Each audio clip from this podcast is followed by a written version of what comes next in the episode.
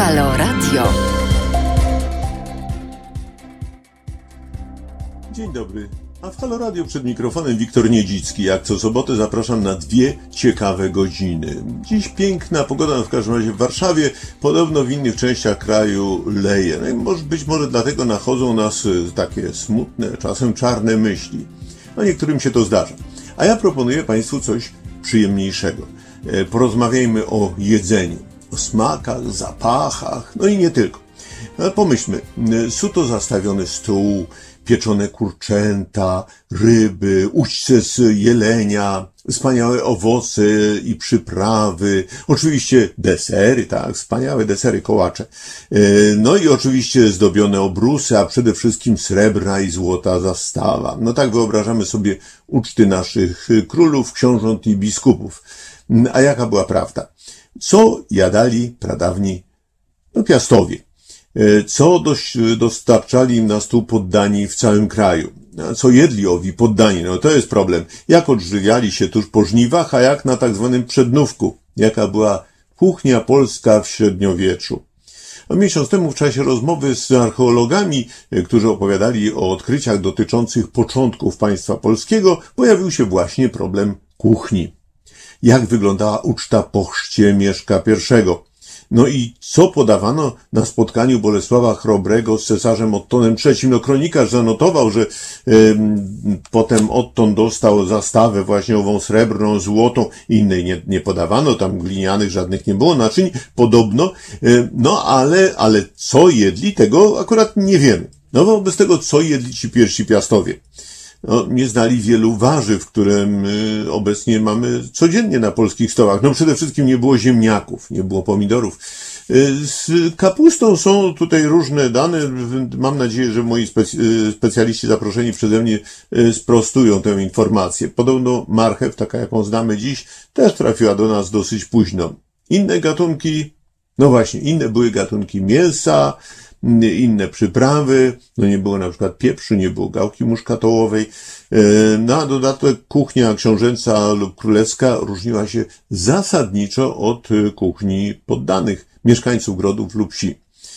No i sądzę, że warto się nad tym zastanowić. Do rozmowy o tym, co jedli ludzie tysiąc lat temu, e, mieszkańcy ziem polskich, zaprosiłem niezwykłych naukowców, specjalistów, którzy analizują między innymi drobne kosteczki i łuski ryb, a także pyłek roślin.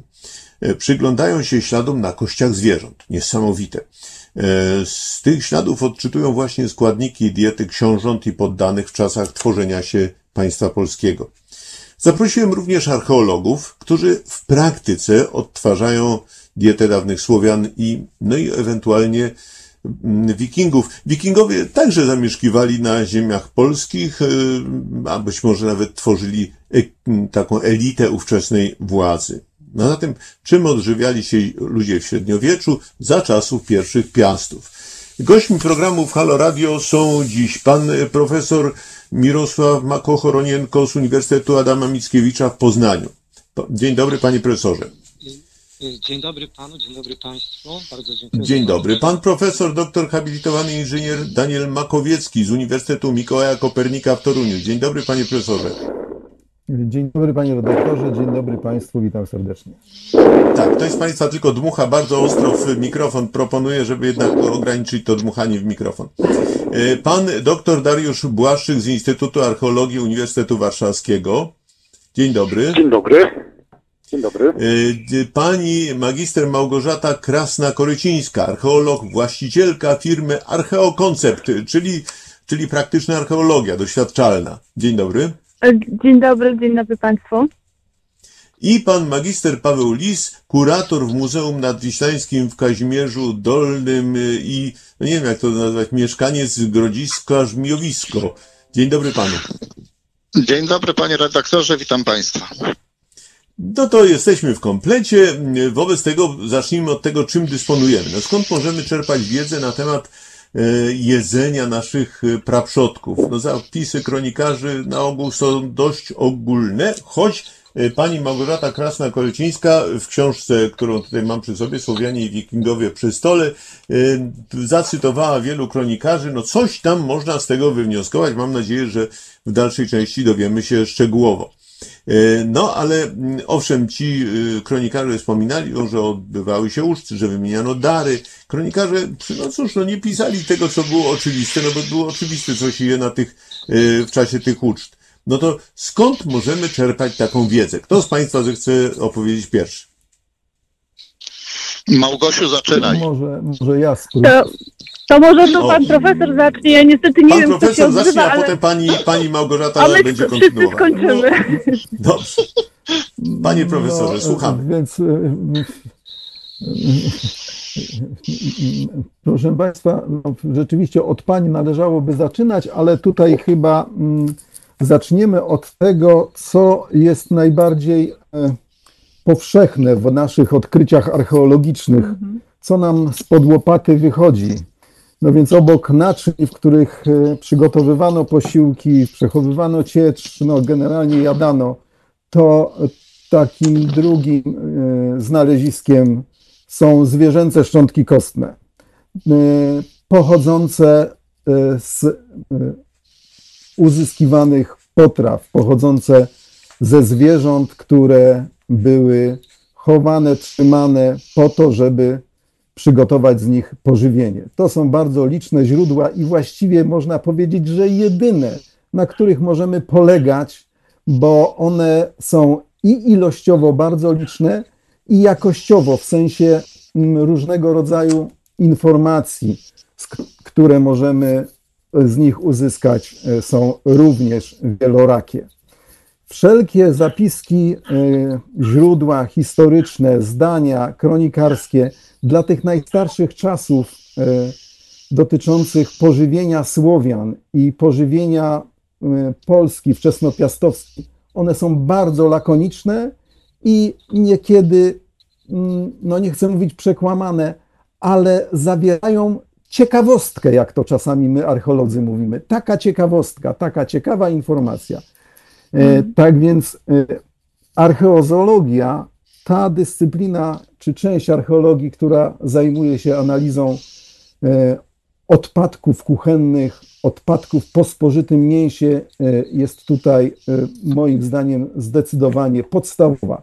Także z tego względu, że właściwie punkty archeozoologiczne na mapie Polski, Polski, a szczególnie na tej mapie, gdzie e, e, powstawało państwo wczesnopiastowskie, jest ich e, bardzo dużo. One są gęste i każde miejsce, które było badane archeologicznie, dostarcza czasami dziesiątki tysięcy zwierzęcych szczątków kostnych, chociażby ostatnio badane przeze mnie, czy właśnie w trakcie badań grzybowo. To jest 53 tysiące zwierzęcych szczątków kostnych. Na dodatek to są materiały, które są przesiewane, przepłukiwane, więc mamy tam właściwie wszelki urodzaj wszystkich zwierząt, które były e, w tamtych czasach potrzebne do wytwarzania pożywienia. Także to No właśnie, panie profesorze, sekundę, sekundę, Mogę to- powiedzieć. No właśnie, ale teraz ja bym poprosił panią, y, panią Małgorzatę Krasną-Korycińską, gdyby Mhm. zechciała pani powiedzieć to właśnie jak z pani punktu widzenia. Znaczy ja się całkowicie zgadzam, bo e, źródła, Myślę. e, źródła, to tak, źródła pisane są, są raz, że ciekawostką, dwa, że są dosyć, no nie są obiektywne, nie pisaliśmy swoich kronik do pewnego momentu nawet, więc w ogóle nie ma kwestii. Natomiast Ale przepraszam, pomagają- przepraszam, że ja pani przerwę, ale to jest tak jak z dzisiejszą y, y, prasą, czy, czy z dzisiejszymi tekstami. No dla właśnie. dziennikarza ważne jest, że y, człowiek pogryzł psa, a nie że pies pogryzł człowieka, bo co to za atrakcja? Y, I druga sprawa, no właśnie dziennikarz pisze o takich rzeczach niezwykłych, no takich, o których y, nikt nie słyszał albo rzadko się zdarzały. No wobec tego ci kronikarze też pisali właśnie o takich rzeczach, a o kurczę, to i było inaczej niż zwykle. Oni czasami na marginesie zupełnie e, wtrącali te takie kulinarne jakby, czy interesujące nas informacje na zasadzie takiej, że nie wiem, chrobry jadąc, jadąc na kolejną swoją wyprawę gdzieś po drodze e, w lesie spotkali pszczelarza, który został zabity, tak, na jakimś pustkowiu. To nam tylko daje do potwierdza nam, że, że te barcie dzikie były na pustkowiach. I to tyle, to nie jest jakby główna, główna sprawa. Więcej archeologia dostarczy y, nam, y, pod, poddając znalezisk, znaleziska narzędzi, którymi tacy pszczelarze, bartnicy się y, posługiwali. Pozostałości archeozoologiczne czy archeobotaniczne także są tutaj bardzo ważne, natomiast to jeszcze wszystko zależy od tego, czego się szuka. Ja na przykład szukam zaplecza kuchennego, nie tylko składników, ale także wszystkich urządzeń, konstrukcji, które pomagały to jedzenie przechowywać, y, obrabiać, y, przygotowywać. Nie Konserwować. tylko Konserwować. konserwować, oczywiście. Więc y, to, to, jakby pisząc o tej kulturze kulinarnej, to mamy tak bardzo wiele y, części składowych i na przykład to, co zrobił Paweł chyba jako pierwszy w Polsce wiele już lat temu, bo 10 lat temu, ile się nie mylę, zrobił badania fizykochemiczne na obecność biomarkerów w naczyniach glinianych. Ja nie wiem, może mnie popraw. I wyszło na przykład, co mniej więcej gotowano w danym garnku, tak? Wyszły grupy y, produktów, które były ze sobą gotowane y, i tu archeologia ta kulinarna sięgnęła do, do, do laboratorium, tak? Kolejną rzeczą, o której na pewno panowie też opowiedzą, jest y, fakt, że badając cmentarzyska, badania antropologiczne dostarczają nam jeszcze innych przesłanek o innej kwestii kulinarnej, na przykład o niedożywieniu okresowym, tak? O próchnicy, o pasożytach odzwierzęcych, które na kościach gdzieś tam y, y, się pojawiają, czyli to mięso było na przykład źle przygotowane, tak? Albo y, tam nie do końca dobrze obrobione termicznie. Także tego do sprawdzenia tych materiałów archeologicznych to jest po prostu no, niewiarygodna y, liczba, a my wy- wyciągamy tylko wnioski, tak? I to teraz kwestia tego, z jakiego okresu, z jakiego obszaru i, i z jakiej dziedziny y, nas coś interesuje. Ale to oznacza, że Państwo korzystają z pomocy innych laboratoriów, bo jeżeli y, pan y, Paweł Lis korzystał z pomocy specjalistów, którzy określali, Mhm. co tam w tych garnkach kiedyś ktoś gotował, no to trzeba było no, poszukać kogoś, kto się na tym naprawdę zna. Jacy to mogli być specjaliści? E, To no Paweł musi powiedzieć.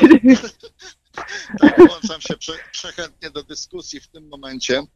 E, Może zacznę od tego, e, panie redaktorze, że z wieloma tezami, które pan na, na wstępie e, do tej audycji postawił, można by polemizować. No z bardzo wieloma, ale, ale to tylko, tylko podniesie temperaturę naszej dyskusji. Natomiast, natomiast jeśli chodzi o tą konkretną sprawę, rzeczywiście wkraczają, wkraczają w tej chwili na nasz rynek naukowy, że się tak wyrażę, metody, o których jeszcze, nie wiem, 10-15 lat temu nie moglibyśmy sobie śnić. E, przywołany przez pana na początku pan profesor Andrzej Buko w 2003 roku, jak obserwował pierwszy nasz eksperymentalny e, wypał naczyń e, wczesnośredniowiecznych, e, zasugerował właśnie, żebyśmy spróbowali e, zrobić gotowanie różnych substancji w konkretnych naczyniach, a później poddać je analizom e, laboratoryjnym. Chodzi o chromatografię e, gazową ze spektrometrią mas.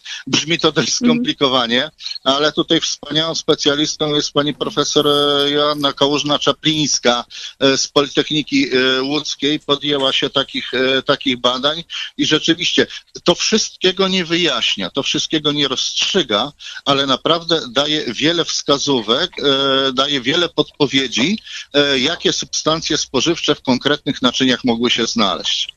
Jasne, dziękuję bardzo. To w takim razie wracam do pana profesora Daniela Makowieckiego. Panie profesorze, zaczął pan mówić o tych szczątkach zwierzęcych. To jakie zwierzęta, e, czy jakie mięso jedli nasi przodkowie? No, na stołach władców oczywiście pojawiała się dziczyzna, no ale, ale poddani nie mogli spróbować. Na ogół e, ta dziczyzna była zarezerwowana właśnie dla e, panującego. No, po prostu była za cenna. No to co ci ludzie jedli poza dziczyzną? E, Panie redaktorze, drodzy słuchacze, drodzy Państwo, e, to nie jest prosta odpowiedź e, na tak postawione pytanie. Moja odpowiedź będzie taka. W różnych częściach tego naszego słowiańskiego kraju róż, różne zwierzęta były mniej lub bardziej dostępne. I ten obraz, e, który wyłania się z analiz archeozologicznych, nie jest jednolity. On jest bardzo często, e, jak my sobie próbujemy wyjaśnić, efektem z jednej strony czynników społecznych, czyli tego, e, kto zamieszkiwał dane miejsce, a z drugiej strony bardzo mocno mm, środowiska, e, w którym to miejsce zostało zamieszkane, gród zbudowany i to, e, mm, jak e, gospodarczo zaawansowany był dany region czy dane miejsce, mm, czym się ludzie zajmowali i kto tworzył elitę. To jest bardzo, bardzo zróżnicowany obraz. Ale wracając do tego pierwszego pytania, e, do tego, które jest właściwie jednoznaczne, jeśli spojrzymy, e, jednoznaczna jest odpowiedź, jeśli spojrzymy na e, no, cały ten nasz kraj słowiański, polski, tak to nazwę. Proszę Państwa, jadano wszystko to, co mm, obecnie jest dostępne w sensie zwierząt, tylko tyle, że e, my tego nie jadamy w tej chwili. To było w sensie takim ogólnym bardzo, bardzo urozmaicone. To była e, szeroka dieta. Od najmniejszych rybek po bardzo wielkie rybki, na przykład od uklei płoci aż po wielkie jesioty. Od najmniejszych zwierzątek typu zając, szarak, aż po żubry, tury, łosie, jelenie. I w przypadku zwierząt domowych te wszystkie zwierzęta, które współcześnie służą do wytwarzania pożywienia mięsnego, tłuszczy, y, były również dostępne, a więc bydło, y, świnia, owca, koza, koń. Y, W przypadku ptactwa kury, gęsi, kaczki i wszelkie dzikie ptactwo, które w tamtych czasach było dostępne, a obecnie go nie ma. Na przykład cietrzew, głuszec. Czyli ten obraz jest taki przebogaty. Proszę Państwa, lista taksonów, lista zwierząt, które, które można wyczytać z tych kości odkrytych e, podczas wykopalisk, ona może się składać czasami z 30-40 pozycji. Pytam się Państwa, kto współcześnie w swoim jadłospisie ma 40 rodzajów mięs? Nikt. Absolutnie nikt. E, Ale panie tak profesorze, przepraszam bardzo, ale to dotyczy Tak. oczywiście władców, bo, bo przecież miesz, mieszczanie czy, Nie, czy ja tej mieszkańcy chwili, grodów. Już, już, już wracam do tego, co powiedziałem. Posta- Tak. e, e, Powiedziałem, że to jest bardzo zróżnicowany obraz, czyli ja mówię o obrazie takim dla całej strefy. Natomiast wtedy, kiedy wkraczamy już w to, co jadali władcy, e, Mieszko I, Bolesław Chrobry, bo e, tych władców e, kości, które oni obgryzali, ja badam od wielu, wielu lat, to rzeczywiście możemy powiedzieć, że jadali wykwintnie i smacznie. Ale jak my tę wykwintność i smakowitość posiłków możemy mm, orzec, nie czytając żadnych tekstów, tylko y, badając szczątki zwierzęte? Y, Musimy przyznać, że dziczyzna, tak jak kiedyś była czymś wykwintnym, tak do tej pory jest wykwintna. I kiedy badamy materiały z miejsc, które archeolodzy definiują jako ważne e, społecznie, jako elitarne, tak jak na przykład na Ostrowie Lednickim e, strefa Palatium i strefa, strefa kościoła e, numer dwa, tak to się mówi. E, To tam mamy zaraz e, duży udział szczątków kostnych, po pierwsze zwierząt dzikich, po drugie ptactwa, w tym dzikiego, i ryb. W innych strefach to się tak nie manifestuje. Więc prosty układ pozwala nam stwierdzić elitarność e, tego pożywienia, wykwintność i smakowitość. Jak możemy jeszcze powiedzieć e, o tym, że pożywienie jest smakowite? Ano chociażby w ten sposób, że e, w niektórych częściach mamy zdecydowanie więcej szczątków pochodzących z młodych zwierząt, na przykład jagniąt kilkumiesięcznych, trzy czy sześciomiesięcznych. lub też prosiąt kilkutygodniowych czy też kilkumiesięcznych. Lub też y, mamy zdecydowanie większe czy dłuższe ryby, lub też bardziej szlachetne. Proszę sobie wyobrazić, że na Ostrowie Lednickim najliczniejszym komponentem rybim nie są ani szczupaki, ani leszcze, ani okonie, ani sandacze, ani płocie, żadna ryba słodkowodna, tylko ryba, która nie żyła w jeziorze Lednickim, ryba, która jest rybą wędrowną, to był jesiotr. Jesiotr, który był łowiony tylko okresowo wtedy, kiedy płynął na tarło z Bałtyku e, e, do e, górnych odcinków Wisły, Warty i wówczas był łowiony. Takie to jest 50% szczątków jesiotra. Mm, Tyle samo w Gdańsku, proszę Państwa. Tak więc widać wyraźnie, że są miejsca, które są, tak jak mówię, definiowane przez archeologów jako elitarne, to jest gród i strefa e, e, pałacowo, e, pałacowa i bazyliki, rezydencjonalna. I tam mamy zaraz inny mm, skład i gatunkowy, i odsetki szczątków tych zwierząt, które no, trzeba uznać za elitarne, bo do dzisiaj wiemy dobrze, że, że współcześnie jesiotr jest również cenioną rybą i, i świeżo, co właściwie no, e, e, przywróconą do, e, do naszej przyrody, do naszych, do naszych wód. Tak więc nie ma wątpliwości, że elity, że piastowie, że Mieszko, że Chrobry jadali coś wyjątkowego, coś lepszego niż wszyscy inni.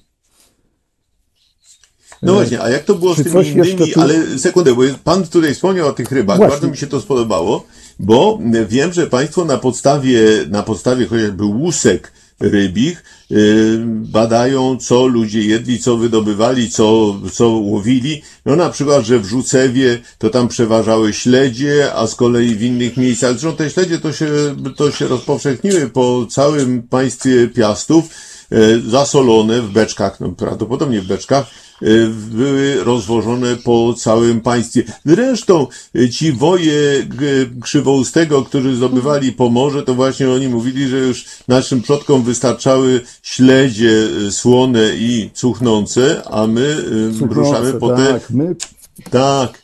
No, czyli, czyli oni mieli dosyć tych śledzi. Tak, tak, tak. No to właśnie, E, to jak to było z tymi badaniami tych ryb? Y, Może Państwo powiedzą, bo to, że Państwo analizują tysiące łusek rybich, to jest po prostu coś niesamowitego. No trudno to sobie wyobrazić.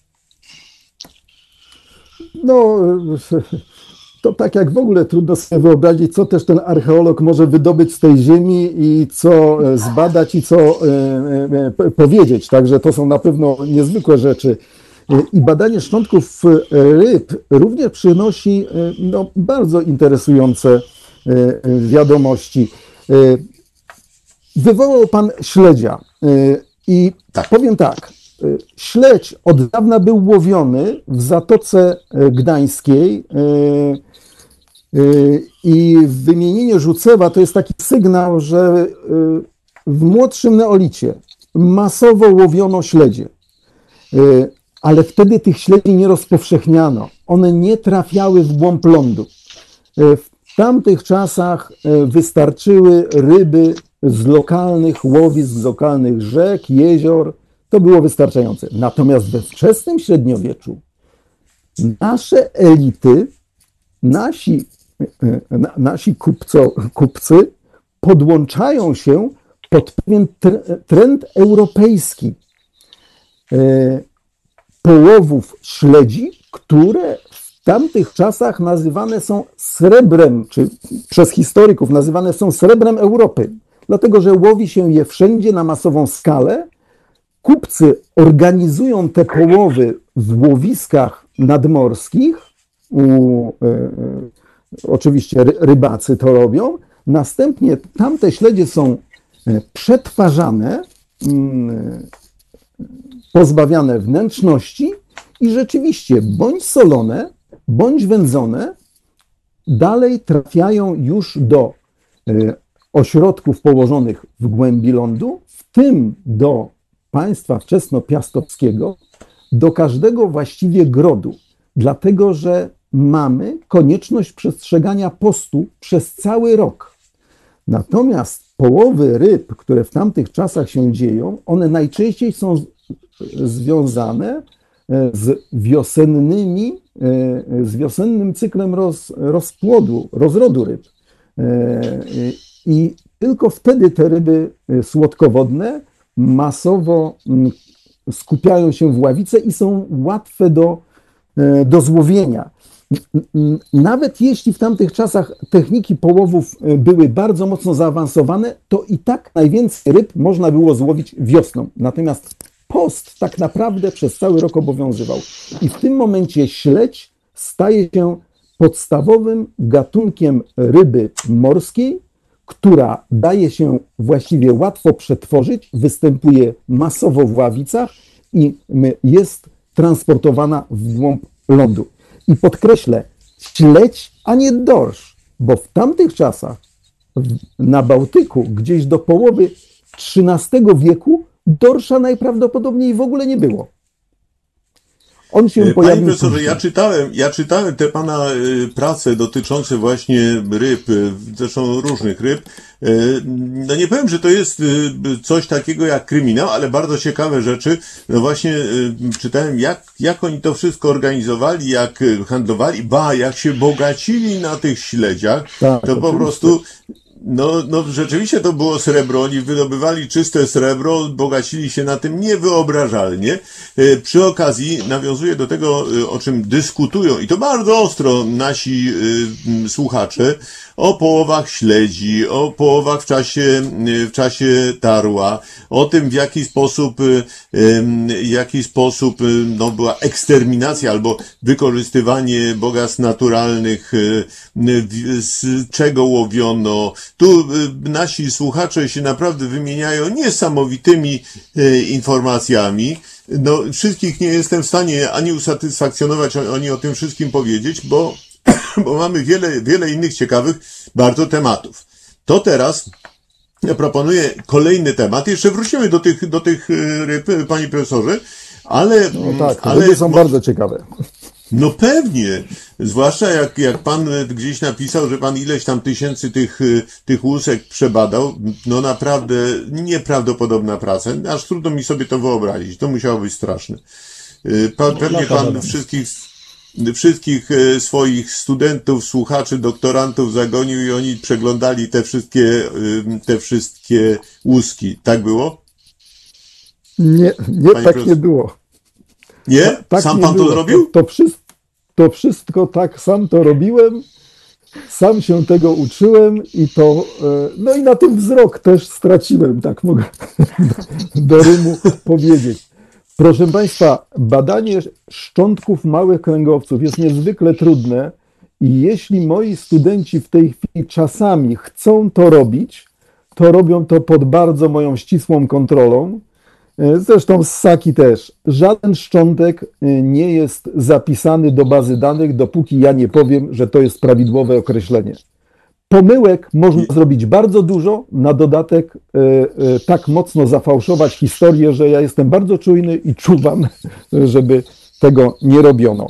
E, Natomiast prawda jest też taka, że badaniami szczątków ryb zajmowałem się nie tylko ja, ale to jest też trochę pracy pokoleń wcześniejszych moich kolegów, już nie żyjących profesorów, gdzie ja po nich pewną pałeczkę przejąłem, stosując już nowe spojrzenie, nowe metody, y, mm, nowe refleksje, no i, i, i to dało taki efekt. Także no, e, to są setki tysięcy, tysięcy rzeczywiście rozpoznanych przeze mnie szczątków ryb, ale przez moich e, e, e, mistrzów, profesorów, e, profesor Iwaszkiewicz e, w Poznaniu, u którego też e, uczyłem się, czy podpatrywałem, to, mm, to on, czy profesor Kaj e, z, z Gdańska, e, profesor Hełkowski ze Szczecina, to, to, to byli panowie, którzy oni, oni tworzyli podwaliny pod tę wiedzę o, e, o śledziach szczególnie. Ja właściwie No o właśnie, śledziach panie profesorze, ale to mi nie, nie powiedziałem.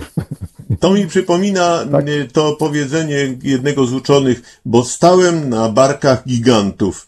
No i coś tym chyba jest. Mm, Ale żebyśmy jakoś tak. Poszli kawałeczek dalej. No nam trudno wyobrazić sobie obiad bez ziemniaków, no ale ziemniaki zostały przywiezione z Ameryki Południowej, a wprowadzone zostały w Europie tak naprawdę dopiero w XVIII y, wieku. Y, Tu y, warto pamiętać, że pierwsze ziemniaki, które się pojawiły, po pierwsze był zakaz handlu, ba, była ekskomunika dla tych, którzy handlowali ziemniakami. No dlaczego? Bo to były przecież jabłka szatana. No to w takim razie, co w zamian? Co ludzie jedli zamiast ziemniaków? Może ktoś z Państwa chce opowiedzieć? Jeśli można, chciałbym e, taką jedną uwagę, bo z dotychczasowego przebiegu audycji może powstać taki dosyć, mm, e, powiedziałbym, e, no, e, nieobiektywny e, obraz tego pożywienia wczesnośredniowiecznego, bo mówimy, mówiliśmy do tej pory z wielkim e, zaciekawieniem, słuchałem, co, o czym pan profesor opowiadał, e, że jadano mięso, jadano ryby. E, rzeczywiście jadano, ale na mm, stole e, słowiańskim we wczesnym średniowieczu, na razie odstąpmy e, od, od, od piastów i od tego elitarnego stołu, e, dominowało zupełnie coś innego. E, dominowały płody rolne, a przede Tak. wszystkim e, wszystkie produkty zbożowe. E, zerkam sobie w tej chwili tutaj do, do, do swoich notatek e, i już od VI wieku e, kronikarze bizantyjscy, a później to kronikarze e, z kręgów arabskich potwierdzają, że Słowianie uprawiali zboże, przede wszystkim proso, proso, ber. Oczywiście e, również hodo, hodowali bydło. I te produkty zbożowe tak naprawdę były, były podstawą nie tylko pożywienia e, rolników, e, włościan i tak dalej, ale również gościły na królewskich stołach.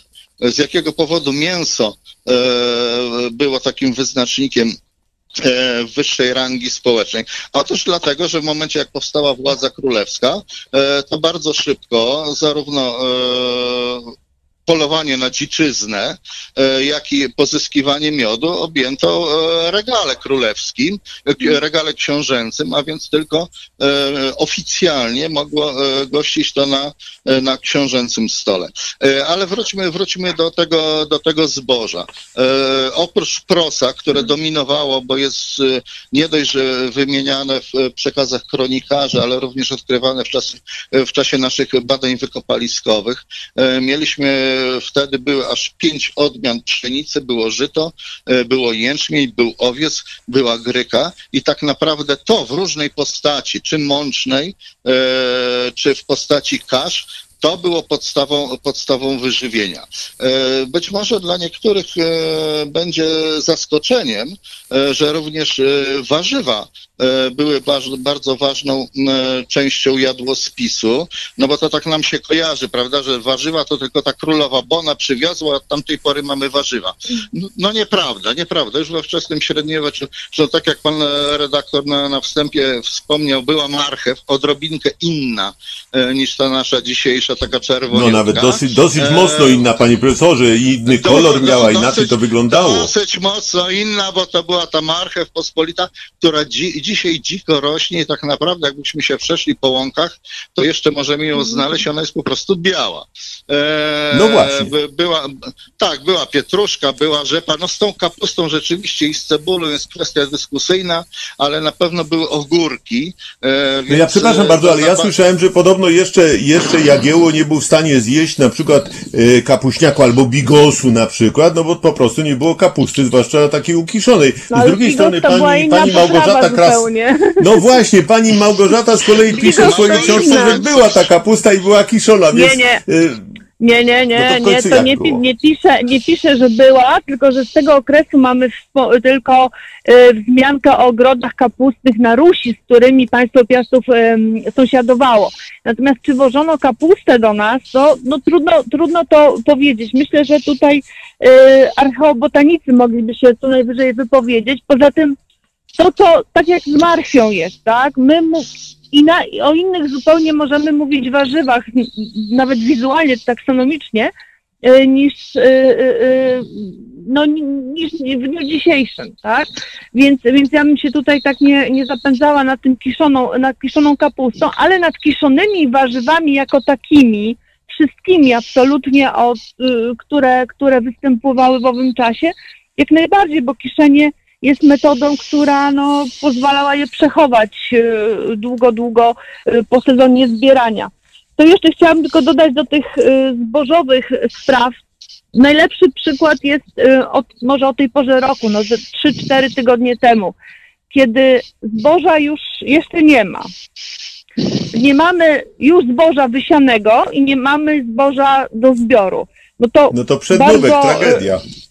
No przednówek tragedia nie do końca, bo mamy jeszcze groch, mamy bób, mamy soczewice. To są bardzo e, energetyczne, odżywcze mm, mm, warzywa.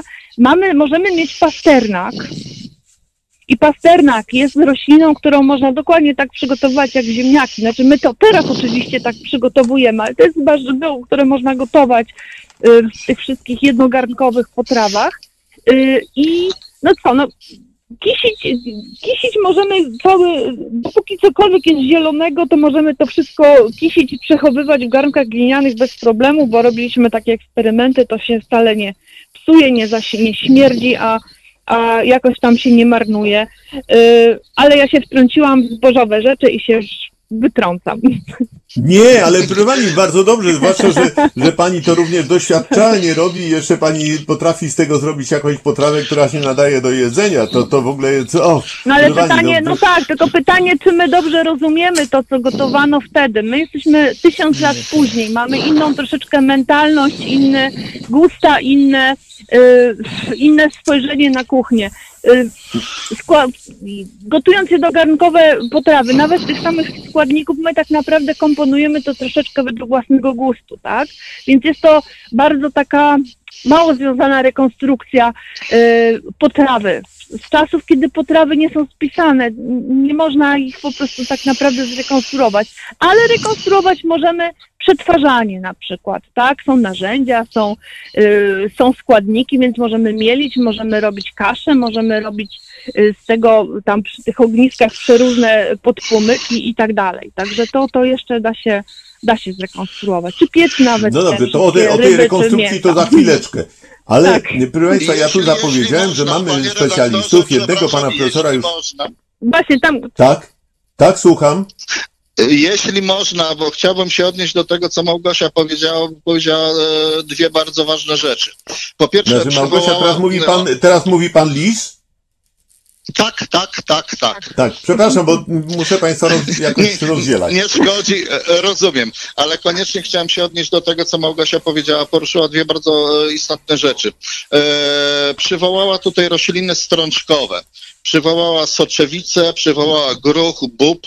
Rzeczywiście e, na stanowiskach wczesnośredniowiecznych e, znalezisk tego typu mamy bardzo, bardzo dużo. Z jakiego powodu? E, otóż tak troszkę na marginesie tej dyskusji o pożywieniu mięsnym, Otóż tak, jak powiedziałem, nie na wszystkich stołach to mięso gościło zbyt często albo czasami w ogóle i czymś trzeba było zastąpić białko zwierzęce. A te rośliny, o których powiedziała Małgosia, one rzeczywiście mają bardzo dużo białka roślinnego.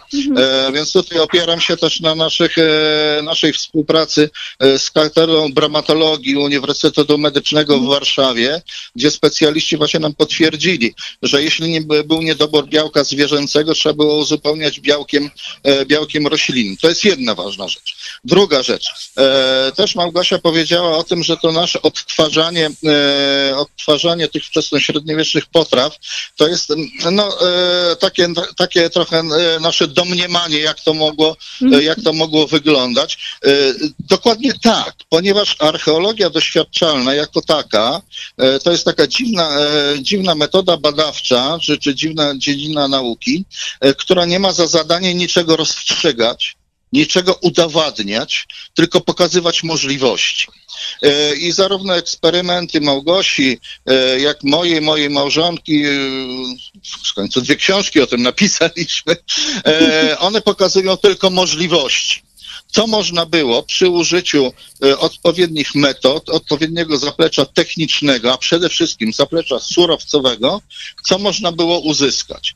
Czy oni rzeczywiście takie potrawy jedli? Nie wiemy.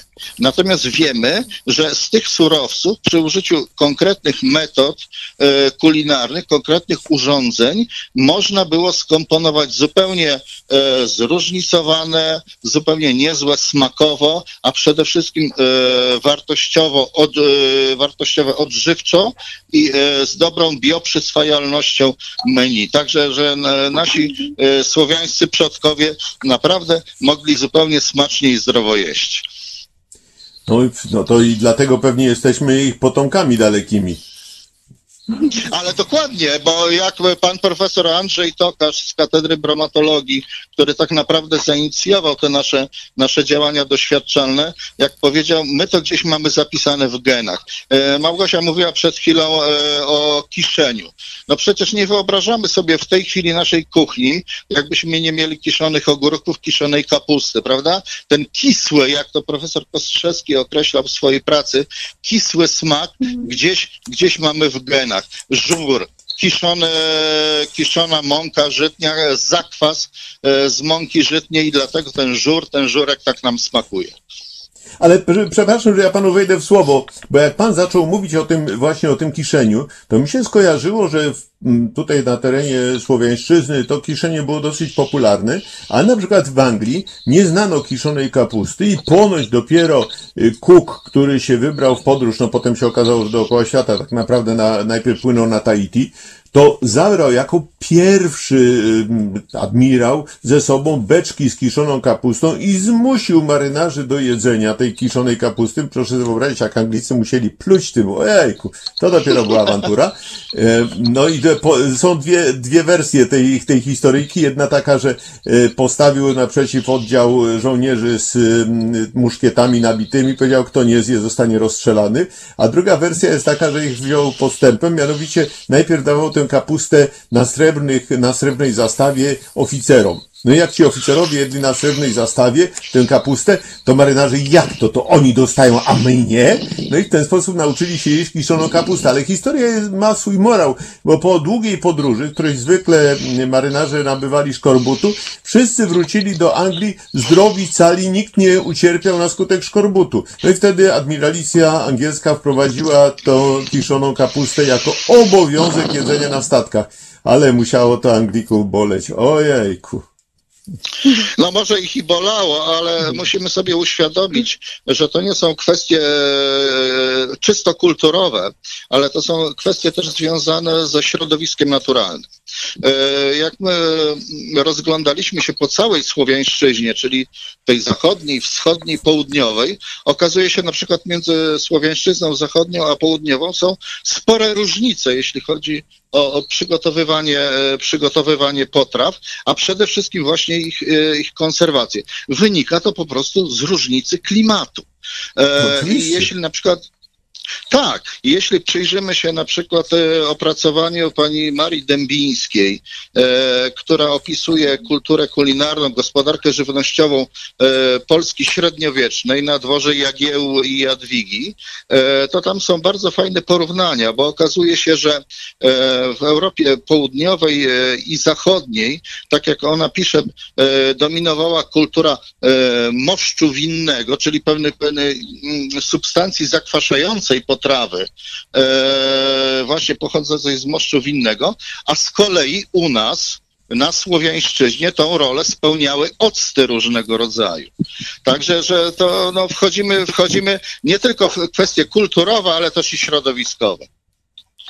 No właśnie, ale skoro już mówimy o środowiskowych, zaczęliśmy tutaj mówić o, y, o tych roślinach, no i ta dieta była bogata w rośliny, tylko jakie? No właśnie, co uprawiano na polach albo w ogrodach państwa piastów, bo tutaj wspomnieliśmy o tych warzywach, ale proszę pamiętać, że ogród, czyli część ogrodzona, to zresztą pani Małgorzata y, Krasna-Kolczyńska pisze o tym, że, że było to y, kradzież takiego ogródka była bardziej karana, ale te ogrody były często na terenie Torunia i Warszawy, czyli w obrębie murów miejskich ludzie mieli jeszcze ogródki, gdzie uprawiali te warzywa. Co oni uprawiali? Y, Wiem, że państwo, archeolodzy, badają również pyłek roślinny. Co wynika z tych badań pyłku roślinnego? Y, Dziękuję bardzo, jeśli, jeśli można się tutaj włączyć do tej dyskusji ciekawej. No czekamy. Ja bym zwrócił, ja bym zwrócił ciekawe jeszcze, jest, uwagę jeszcze na sprawę w ogóle średniowiecza. Średniowiecze Dobra, ale pan Dariusz Błaszczyk, tak? Pan doktor? Nie, Mirosław Makowajenko. O, przepraszam bardzo. Tak, przepraszam.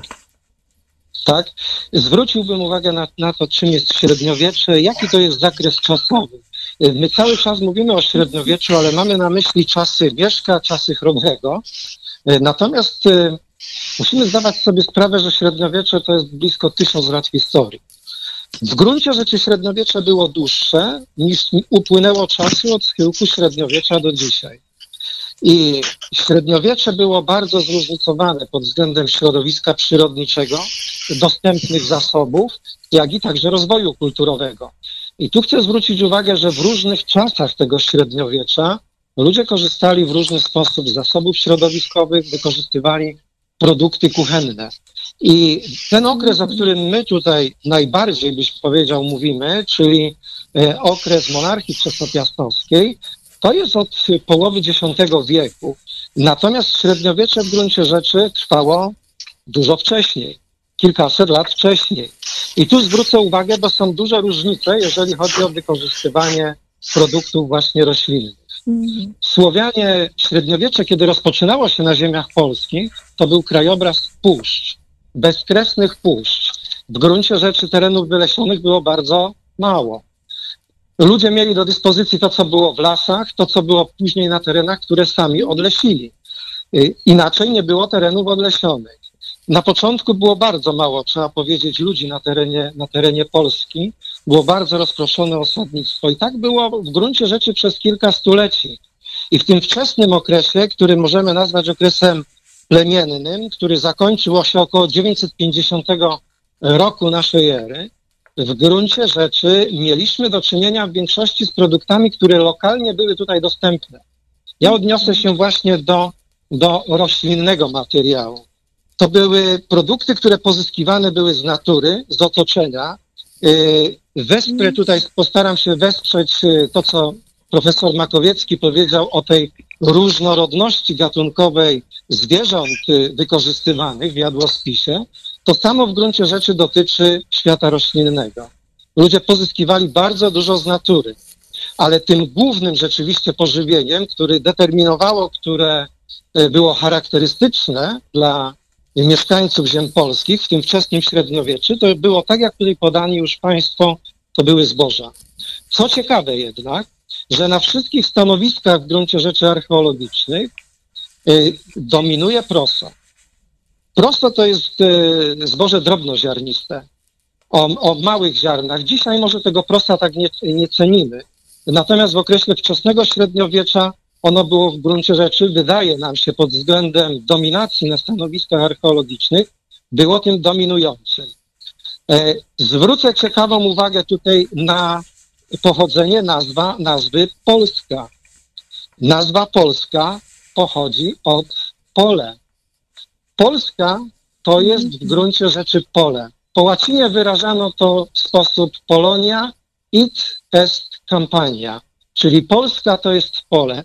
Trzeba powiedzieć, że w zapisach kopalnych mamy doskonale to udokumentowane, że w czasach średniowiecza, tutaj gdzie bytował człowiek, rozwijały się właśnie szerokie pola. Także głównymi tymi produktami to były właśnie produkty zbożowe, przy czym we wczesnym średniowieczu to było głównie proso. Proso ma swoje konotacje, trzeba powiedzieć, z Azją Środkową, to jest wschodni produkt. Ono występowało wcześniej w naszej diecie, ale w, pro, w średniowieczu jest szczególnie obficie występujące. I to jest zboże bardzo charakterystyczne dla wczesnego średniowiecza. Nie wykorzystywano je do wypieku tutaj chleba. Yy, Ono było stosowane głównie w postaci, w postaci kasz. Yy, Natomiast dopiero później w większym stopniu weszła w uprawę, w uprawę żyto. Było także uprawiane pszenice, szczególnie dwa gatunki, to jest pszenica zwyczajna i zbita kłosa. W mniejszym udziale takie gatunki bardziej prymitywne jak samopsza, płaskórka czy orkisz. I faktycznie w tym okresie wczesnośredniowiecznym na drugim miejscu po zbożach uprawianych y, korzystano z pożywienia, korzystano y, z, roślin strączkowych, które traktowano jako warzywa. One były bardzo ważne, chcę zwrócić uwagę, w diecie. Dlaczego? Y, Nazwa polska w gruncie rzeczy jarzyny oznacza jary, to jest wczesny, to jest wiosenny. One się stosunkowo wcześnie pojawiały, wcześniej niż uzyskawaliśmy plony zbóż, więc one bardzo uzupełniały dietę w tym trudnym okresie wiosennym. Y, Na jarzyny mamy też nazwę warzywa, określamy warzywa. No i ta nazwa pochodzi, związana jest etymologicznie ze słowem warić, czyli, czyli gotować. I może to jest pewny stosunek y, późniejszy y, do warzyw, który no, preferowane były posiłki, były gotowane niż warzywa surowe i może to jest od tego gotowania ta nazwa. W gruncie rzeczy ta dieta, która, o której tutaj mówimy, która dotyczy już bardzo zróżni- bardziej zróżnicowana, pojawia się dopiero w okresie wczesnopiastowskim, kiedy, kiedy różnicują się e, warstwy społeczne, kiedy mamy do, do, do czynienia z dworem książęcym, królewskim i wtedy ta dieta zaczyna się rzeczywiście bardziej różnicować. Także, a średniowiecze, chcę zwrócić uwagę, kończy się, w sumie przyjmujemy na 1492, czyli w momencie, kiedy została odkryta Ameryka, wtedy pojawia się zestaw dużo nowych gatunków roślinnych. Czyli podsumowując, średniowiecze to jest długi okres, bardzo długi i bardzo zróżnicowany. Zarówno pod kątem warunków środowiskowych dostępnych, y, pokarmu, a także nawet klimatu. Tyle może na razie ale- tego, tego wstępu. No właśnie, bardzo dziękuję, ale e, pan e, doktor Dariusz Błaszczyk, bo rozmawialiśmy również o pyłku. E, Tak, dzień e, dobry. Dzień dobry. No co z Tak. tym pyłkiem? Jak to się bada i co z tego wynika? No To może pyłkiem to dodam, ja się znaczy ja- ja- zajmuję. Aha. Właśnie, ja się Pyłkiem zajmuję to ja się zajmuję. A, pan, pan profesor, dobrze. Nie, Tak, no, przepraszam ja się bardzo, ja słyszę równocześnie cztery głosy. Ja się zajmuję ja się zajmuję. Mirosław Makłochonienko. Tak, tak, tak, tak. No, ale ja liczyłem, że pan właśnie opowie o tych roślinach, ale pan, panu jak gdyby uciekł od tematu. Nie, nie, nie, nie. Chciałem naświe, naś, naświetlić szerszy No kontekst dobrze, okej. tego zjawiska, czym jest. Y, I tutaj y, zwróciłbym uwagę, uwagę na źródła, którymi, z których korzystamy rekonstruując dietę. Tutaj była mowa, Daniel Makowiecki wspomniał o źródłach archeozoologicznych. Trzeba powiedzieć, że dla długiej części średniowiecza, y, właściwie dla po, po, połowa tego okresu, mamy bardzo mało źródeł pisanych. Niemal ich brakuje. To są tylko ogólne wzmianki mówiące, że na przykład proso jest popularne, jest powszechne y, u Słowian i takie pojedyncze zapisy, ale tego jest generalnie bardzo mało. Y, To jest w zasadzie dopiero XV, XIV wiek, kiedy pojawiają się w ogóle w Europie pierwsze książki takie kucharskie, a w Polsce znacznie później. Więc dla długiego okresu, to jest niemal gdzieś do tego XII-XIII wieku, to my mamy głównie zapisy kopalne.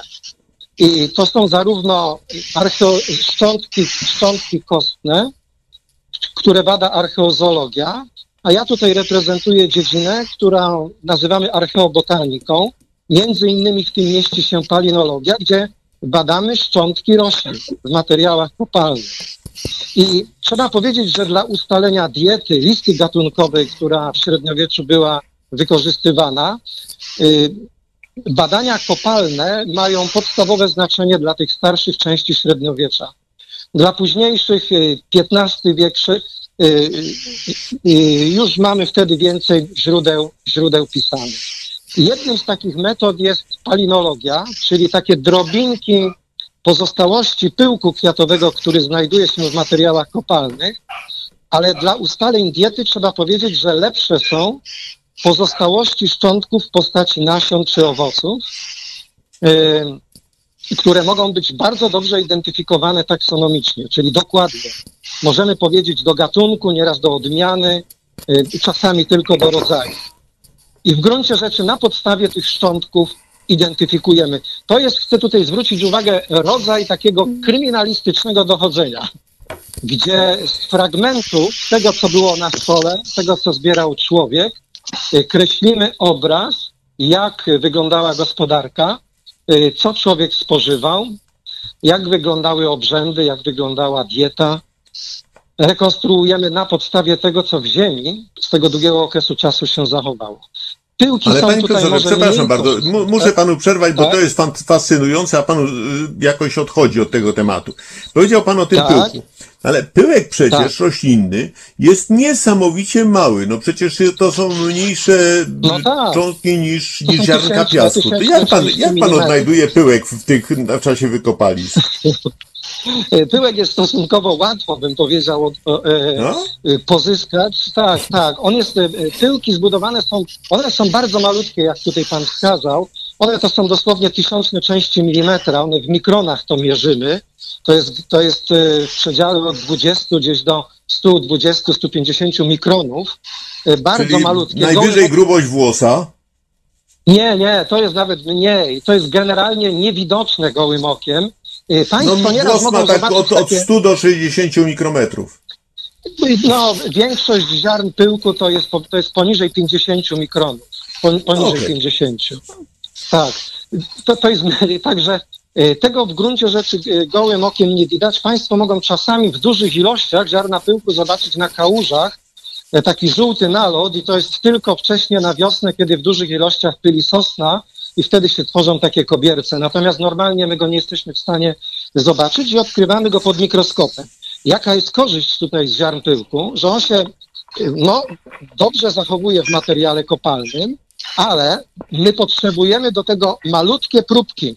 Wystarczy na przykład centymetr albo pół centymetra sześciennego osadu i my możemy na podstawie tego wywnioskować, jaki skład jest y, flory.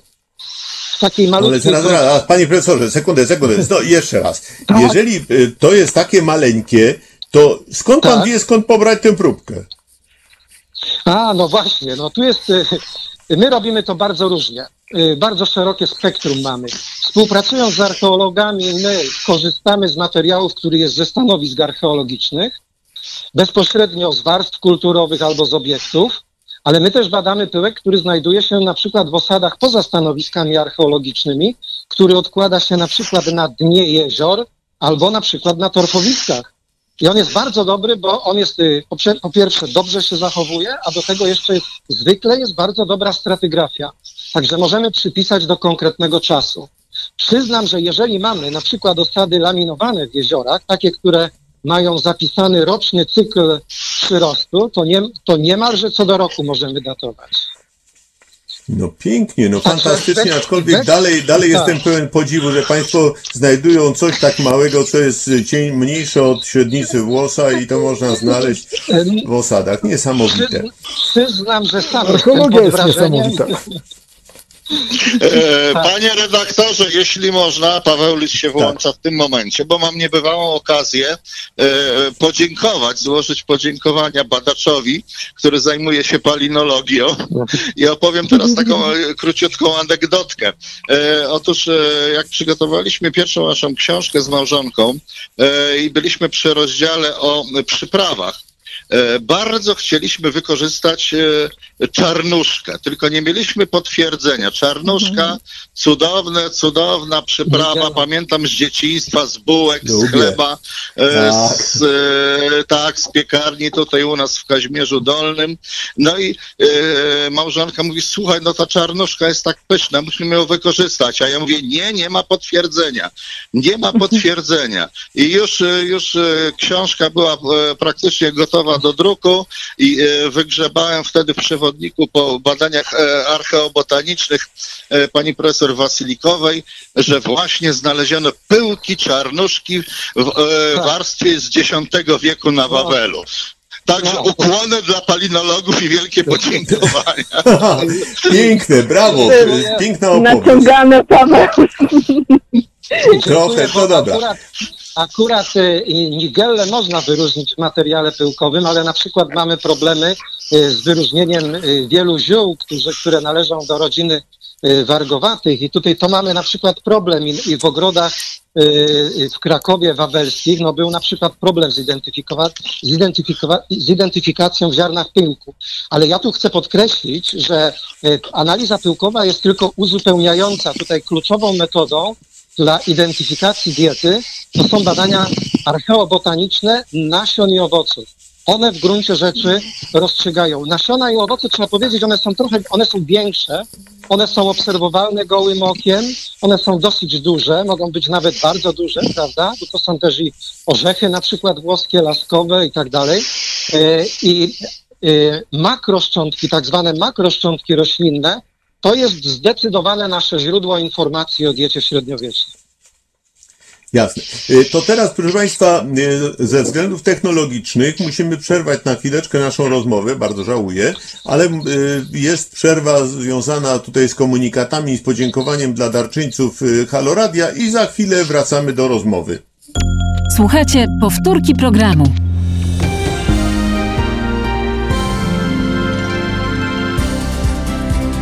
Halo Radio. Pierwsze radio z wizją.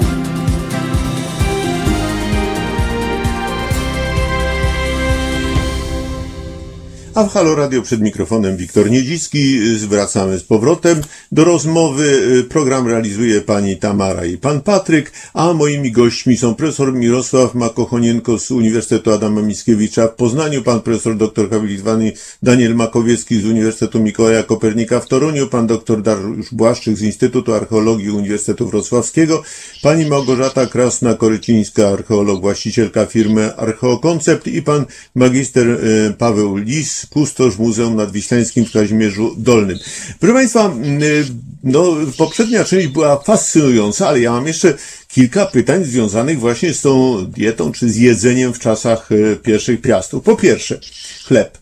No, wiadomo, że chleb jest dziś w dalszym ciągu podstawą naszego pożywienia. E, Ci w czasach pierwszych piastów pewnie jedli coś podobnego, aczkolwiek ja nie wierzę, że to był taki pięknie wyrośnięty chleb, to pewnie były jakieś podpłomyki, czy takie, takie placki. E, No to w takim razie, jaki oni ten chleb jedli? E, Jeśli można, to przytoczę coś z naszych doświadczeń, z naszych eksperymentów. E, Oczywiście były dwa rodzaje, dwa rodzaje, w zasadzie trzy rodzaje pieczywa. E, Pierwszy, najbardziej e, taki prymitywny, chociaż to jest złe słowo, e, pierwotny, to były właśnie podpłomyki. To była forma pieczywa znana już od neolitu, czyli od momentu, jak pojawiło się rolnictwo, pojawiły się zboża, pojawiły się mąki. Wystarczy po prostu mąkę rozrobić z wodą, wyrobić ciasto i upiec czy na kamieniu, czy na blasze, czy wprost nawet na żarze ogniska. Był też i chleb. E, chleb wypiekano już na zakwasie. E, zakwas e, wytwarzano naj, e, najczęściej z mąki, mąki żytniej, e, bo ona jest do tego naj, najlepiej się nadaje. Z tym, że jeśli chodzi o chleb, to również możemy mówić o dwóch rodzajach. Mógł być na samym zakwasie, zresztą podobne chleby e, możemy gdzieś kupić nawet i dzisiaj, ale też był chleb na drożdżach. No i tutaj się rodzi pytanie, no jak to drożdże, prawda? Skąd oni mieli drożdże?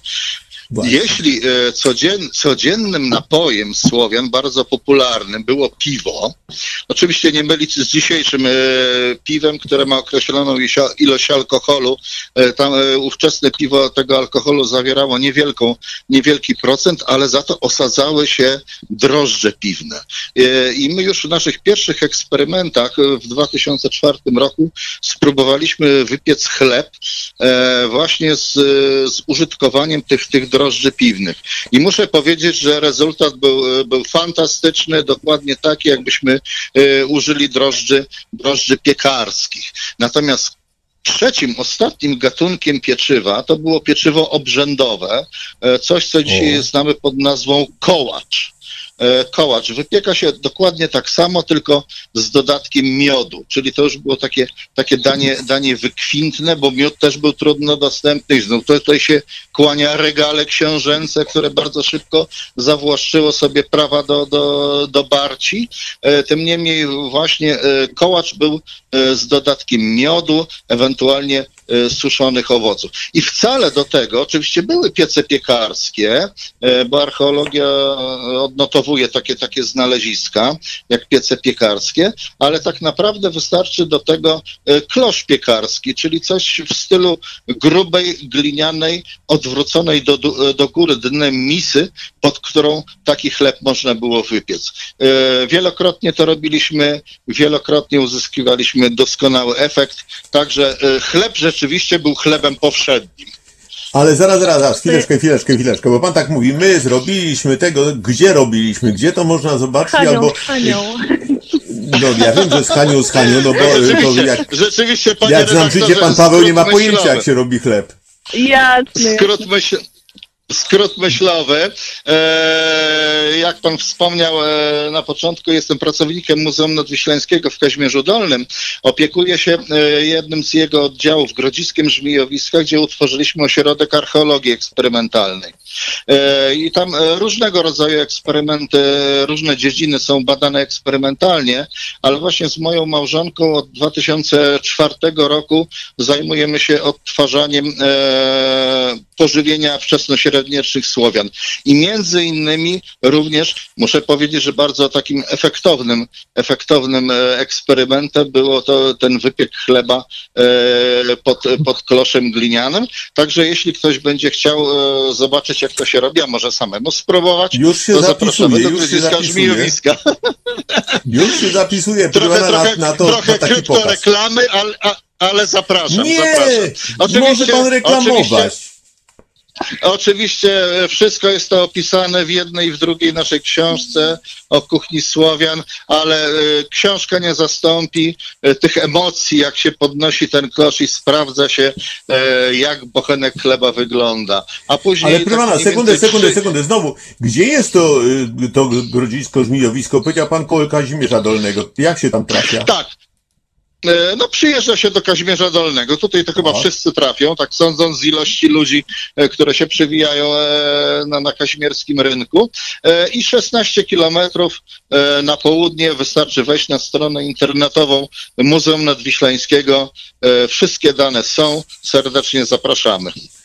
No to o, to teraz mamy, zwłaszcza latem, wycieczkę, prawda, jedziemy, w końcu nie tak daleko, zarówno, no, od Lublina to w ogóle bliziutko, od Warszawy też nie tak daleko, no, dwie i pół godziny, pewnie trzy godziny trzeba jechać, ale da się to obejrzeć. Yy, No, a i inne te, też eksperymenty, proszę pana, mam sentyment do y, takiej archeologii doświadczalnej, mniej więcej na początku lat 80. y, y, robiliśmy takie doświadczenia y, w Krzemionkach, to jest koło, y, to jest koło y, Ostrowca y. Świętokrzyskiego i między innymi tam robiliśmy doświadczenia z panem y, doktorem Jerzym Bąblem y, któ- i w Mhm. y, Krzemionkach robiliśmy między innymi ścinanie drzewa kami- kamiennym toporem, pamiętam jakieś inne rzeczy. Y, No więc, y, więc to jest, y, ja, ja uwielbiam takie rzeczy i mam nadzieję, że to państwo zrobią, ale również pani, pani Małgorzata Krasna-Korycińska też robi podobne rzeczy. Tak, ja nawet zaczynałam z panem e, Bąblem i doktorem Borkowskim w Krzemionkach, O! tą nieszczęsną neo, neolit kulinarny, to było, to jest jednak inna zupełnie kultura, jeżeli w ogóle można o tym mówić. E, Nie podobało mi się to w ogóle, ale wczesne średniowiecze to, to w sumie uzupełnię, uzupełnię Pawła jakby, y, bo tu nie ma, nie ma co za dużo dodawać. Robiliśmy w czasie eksperymentów, ym, w czasie festiwalu archeologii eksperymentalnej w Kernawę na Litwie, kilkakrotnie właśnie budowaliśmy urządzenia grzewcze znane z chat słowiańskich, y, czy jakieś tam obiekty, które, które są znajdowane głównie na Mazowszu, bo mnie najbardziej Mazowsze tak naprawdę interesuje. Y, I między innymi mm, w takim piecyku kopułkowym zbudowanym z samych kamieni, oblepionych gliną, y, czy w zagłębieniu w ziemi wylepionym gliną. Y, Piekliśmy przeróżne tam chleby, podpłomyki, mięsa i tym podobne, podobne składniki, ale co było najważniejsze, że w czasie mm, rozpalania, palenia, grzania, studzenia robiliśmy zdjęcia kamerą termiczną. No i okazuje się, że te piecyki słowiańskie to można bez żadnego trudu rozkręcić do temperatury 320 stopni nawet. Yy, no to zwróćmy uwagę, że nasze piekarniki w domu mają po 250 na przykład maksymalną temperaturę i chleb się udaje. Dlatego w zwykłym chleb, w zwykłym piecu yy, w chacie nawet można było niewielkich rozmiarów yy, pieczywo piec bez, bez trudu, takie bardziej skomplikowane, a oczywiście jak się przykryło czymś, tak jak Paweł opowiadał, to to już zupełnie mm, straty ciepła nie było i, i można całkiem pełnowartościowe pieczywo upiec. Ja jadłam bardzo dobre pieczywo państwa lisów z żurawiną, z podklosza, z węgli i to się sprawdza, potwierdzam, żyje. To było dawno To temu. panie Pawle, proszę pamiętać, Dziękuję ja się też zapisuję. No ale taka prawda, bo, bo ja ich obserwuję, my, się, my współpracujemy bardzo fajnie i, i dzielimy się informacjami, żeby było trochę prościej. Coś sobie No to w takim razie może pani horyzonty. powiedzieć, gdzie pani ym, przepisy kulinarne, gdzie pani pokazy kulinarne można zobaczyć? Znaczy, czasami nawet e, razem z Pawłem i Hanią jesteśmy na tych samych imprezach i eksperymentujemy w innych e, tylko chronologiach, renesansowych czy późnośredniowiecznych, E, ale tak naprawdę no, obecnie jestem, jak to się mówi ładnie, wolnym strzelcem, więc robię pokazy na imprezach wczesnośredniowiecznych, na festiwalach, na Wolinie, właśnie w Kernawę i, podobnych. Natomiast jeżeli robię eksperymenty archeologiczne, robię je sobie prywatnie na prywatnym terenie, Parę lat temu popełniłam taką malutki przewodnik w zasadzie dla rekonstruktorów y, przy słowiańskim stole, y, książkę, w której też są rekonstrukcje przepisów, szybki przegląd źródeł archeologicznych i pisanych i, i trochę eksperymentów. I później dodaliśmy wikingów, bo nasi znajomi ze Skandynawii się zbuntowali, bo chcieliby wiedzieć, czym się, czy my możemy porównać troszeczkę y, tę kuchnię i gospodarkę, więc stąd się pojawili Słowianie wikingowie przy stole w kolejnym już wydaniu. Ja teraz dla tych, Natomiast którzy no- oglądają nas, którzy oglądają nas w internecie, to znaczy na Facebooku albo w, na YouTubie, to pokazuję właśnie pani książkę Słowianie i y, Wikingowie przy stole. To jest taki punkt wyjścia, jakby ktoś chciał sobie poczytać po prostu pierwszy, pierwszy jakby Ale- rzut.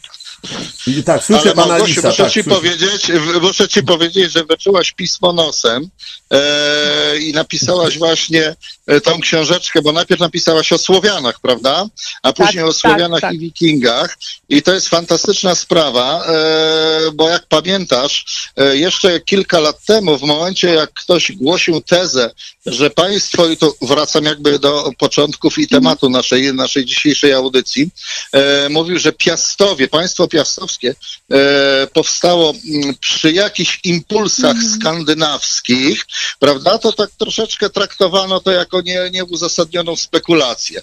A zobacz, co się dzieje w ostatnich latach. Tych cmentarzy sk- skandynawskich jest coraz więcej, więc może się okazać, że Piastowie e, na swoim stole mieli nie tylko słowiańskie pożywienie, także Tak, to lepiej, żeby mieli słowiańskie niż skandynawskie tak naprawdę, bo to skandynawskie to było chyba moim zdaniem uboższe, przecież tam... No, zaraz, tam zaraz, ale pewnie Skandynawowie by się Tak, Inna obrazili. kultura, inna kultura. Inna kultura, inne jedzenie. dyskusji, Ja tylko Tak, przepraszam słuchamy dodam, pana. dodać ostatnie zdanie, że wikingowie Tak. pięknie używają słów owoce morza na wszelkiej ma- maści, w źródłach oczywiście, wszelkiej maści e, foki i inne e, zwierzęta morskie, to są ich owoce morza. E, I tego mi trochę Tak. brakuje w słowiańskich szczątkach. A no cóż, no też jedzono to, co było, co się dało, no tak naprawdę, no. Tak, dobrze, ale ktoś y, panów chciał E, się Tak, tutaj odezwać. e, Daniel. Błaszczyk, jak się zajmuje izotopami e, i Tak. właśnie No właśnie. myślę, że czas, żebym się włączył do tej dyskusji, e, ponieważ e, mamy oprócz tych metod, które tutaj Państwo omawiali, tych znalezisk, e, od pewnego czasu mamy jeszcze jedną metodę, e, która właśnie wy- wykorzystuje wyniki badań biochemicznych, czyli e, badania izotopów, które są zawarte w kościach. Można powiedzieć, że ona się opiera na takiej zasadzie, którą można by nazwać, że jesteś tym, co jesz.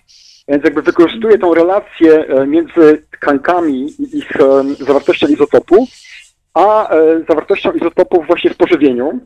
I dzięki temu też możemy, naprawdę w ogólny sposób, rekonstruować to, co właśnie ci ludzie jedli. I od razu powiem, że te badania, one się zaczęły gdzieś w latach 80. Na świecie, w Polsce, powiedzmy, że tak gdzieś od 10 lat trwają. Gdzieś od, może trochę dłużej, od początku lat 2000. E, I one potwierdzają notabene to wszystko, co tutaj też Państwo mówili, i te jesiotry, i to proso, e, i to zboże. E, Może zanim powiem, czego te badania dotyczą, a trzeba powiedzieć, że właściwie one są o tyle fajne, że pozwalają zbadać, co konkretny człowiek jadł, ewentualnie co jadły poszczególne populacje. Można też zadawać pytanie, czy na przykład dieta różniła się ze względu na płeć, czy różniła się ze względu na wiek, czy na status społeczny, e, czy na epokę, e, którą, którą badamy.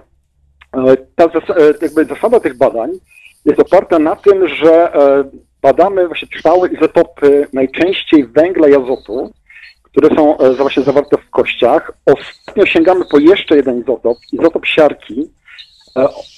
On nas bardziej informuje o konsumpcji ryb, która właśnie tutaj też już wielokrotnie była poruszana, która była bardzo ważna.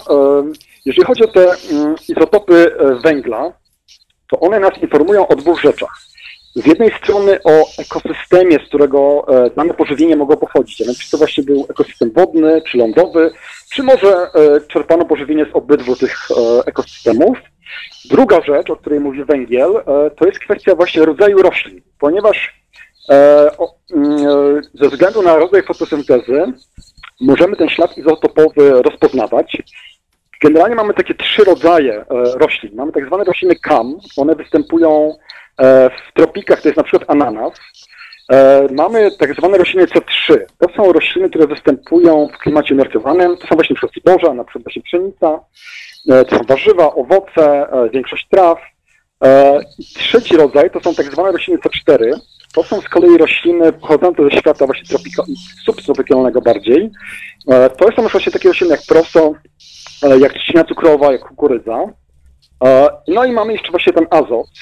On nam z kolei pozwala określić dostęp do protein, w tym głównie protein zwierzęcych, a więc na przykład właśnie pozwala określić, czy ludzie jedli, na ile to robili i też pozwala określić, czy ktoś był na przykład mięsożercą, czy roślinożercą, czy może wszystkożercą.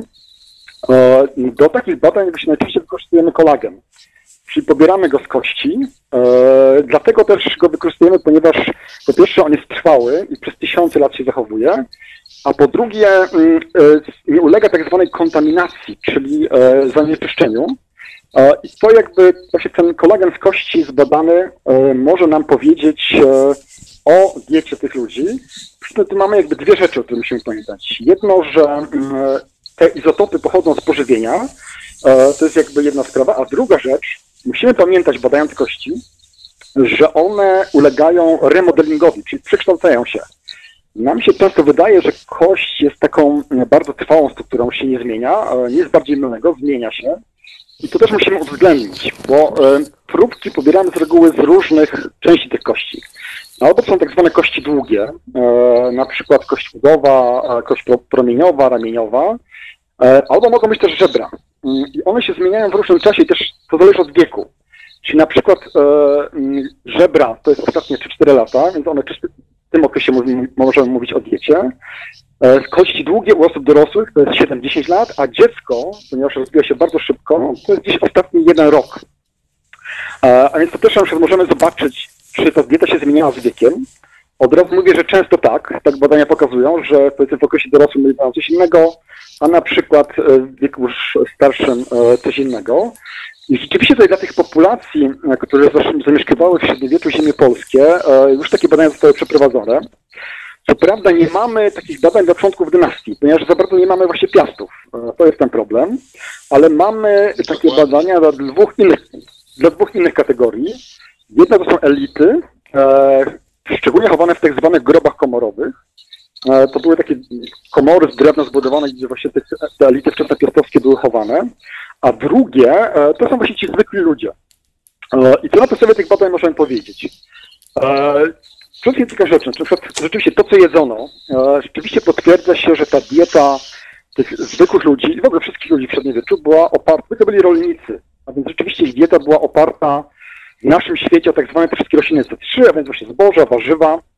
E, Co ciekawe, właśnie rzeczywiście wychodzi w tym wczesnym średniowieczu, czyli 10 11, do XI wieku, e, ta silna obecność prosa. Rzeczywiście w tym okresie jedzono proso, przy czym e, tu trzeba by zaznaczyć, że pewnie była to oczywiście ta słynna kasza jaglana, którą my jemy, ale nie zapominajmy, że e, z prosa robiono też piwo. Do tej pory już w Afryce robi się piwo z prosa, więc myślę, że to też trzeba e, uwzględnić.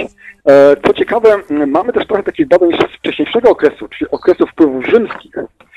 I tam się okazuje, że ta dieta z tego X-XI wieku jest dosyć podobna do tego okresu rzymskiego, też właśnie uwzględnia proso, natomiast em, kiedy pojawia się pełen feudalizm, czyli gdzieś w połowie XI wieku i później XII, XIII, XIV, to wyraźnie widzimy, że w tych populacjach e, właśnie jakby znika proso, tak? Ono pewnie było jedzone, ale nie na tyle, że je widzimy i rzeczywiście dominują zboża.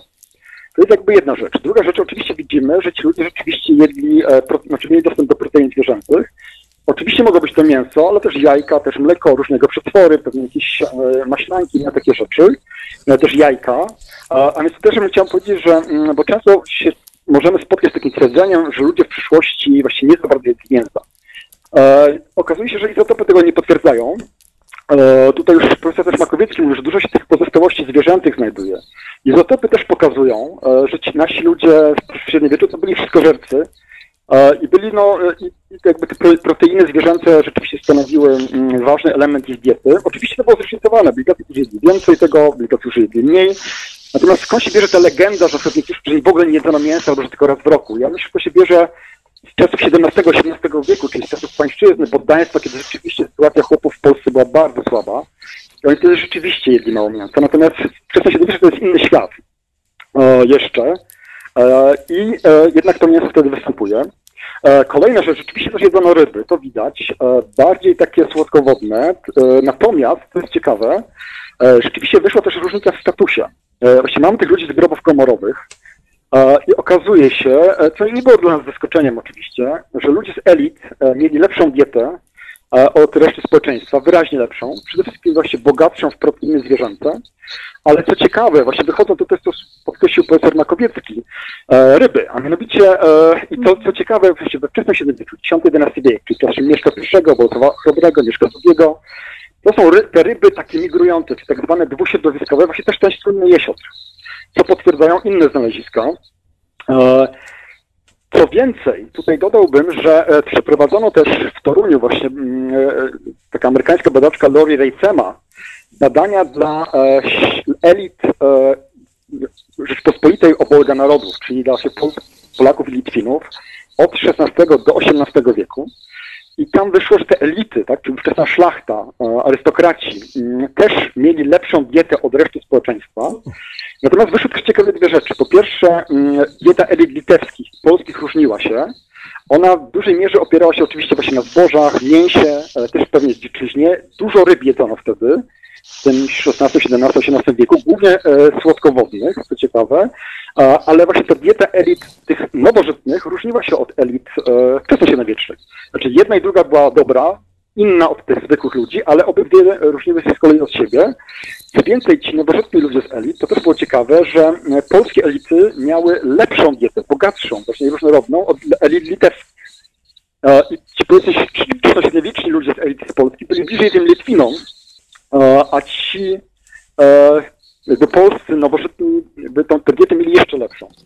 E, O innej rzeczy, którą tutaj warto też jeszcze wspomnieć, jest to, że kiedy e, właśnie tutaj też między badałem tych przedstawicieli e, elit e, wczesnośredniowiecznych, X-XI wiek, to też wyszła ciekawa rzecz, ponieważ spodziewałem się, m, że kobiety i mężczyźni będą mieli taką samą dietę, ponieważ wśród zwykłych ludzi generalnie e, z reguły nie widać wielkich różnic. Czasami się pojawia, na przykład na jakimś stanowisku G czy stwierdzono, że, że jest pewna różnica. Natomiast okazało się, że w elitach e, jak najbardziej występuje. To mnie trochę zaskoczyło, że co prawda i kobiety i mężczyźni mieli tą lepszą dietę od reszty, ale z kolei też elity różniły się z, między sobą i mężczyźni z elit mieli jeszcze lepszą dietę e, od kobiet. E, przede wszystkim właśnie bogatszą w te proteiny i przede wszystkim te, te ryby, ale właśnie te dwuśrodowiskowe. E, Można wspomnieć o jeszcze jednej rzeczy, a mianowicie mm, dzięki tym badaniom izotopowym e, można też badać dietę dzieci. E, Takich dzieci właśnie elit trochę przebadaliśmy, szczególnie z takiego stanowiska w Pniu, ponieważ tam dużo takich grobów znaleziono, bo może też dodam, że właśnie te elity, które tutaj między ja badałem, pochodziły właśnie z takich stanowisk jak Dziekonowice, czyli właśnie ten Ostrów Lednicki, to siedziba, jedna z ważniejszych pierwszych piastów, z takich stanowisk jak Kaudus, Pień, Sobinki, Bodzia. I tam właśnie, tam były między te groby komorowe.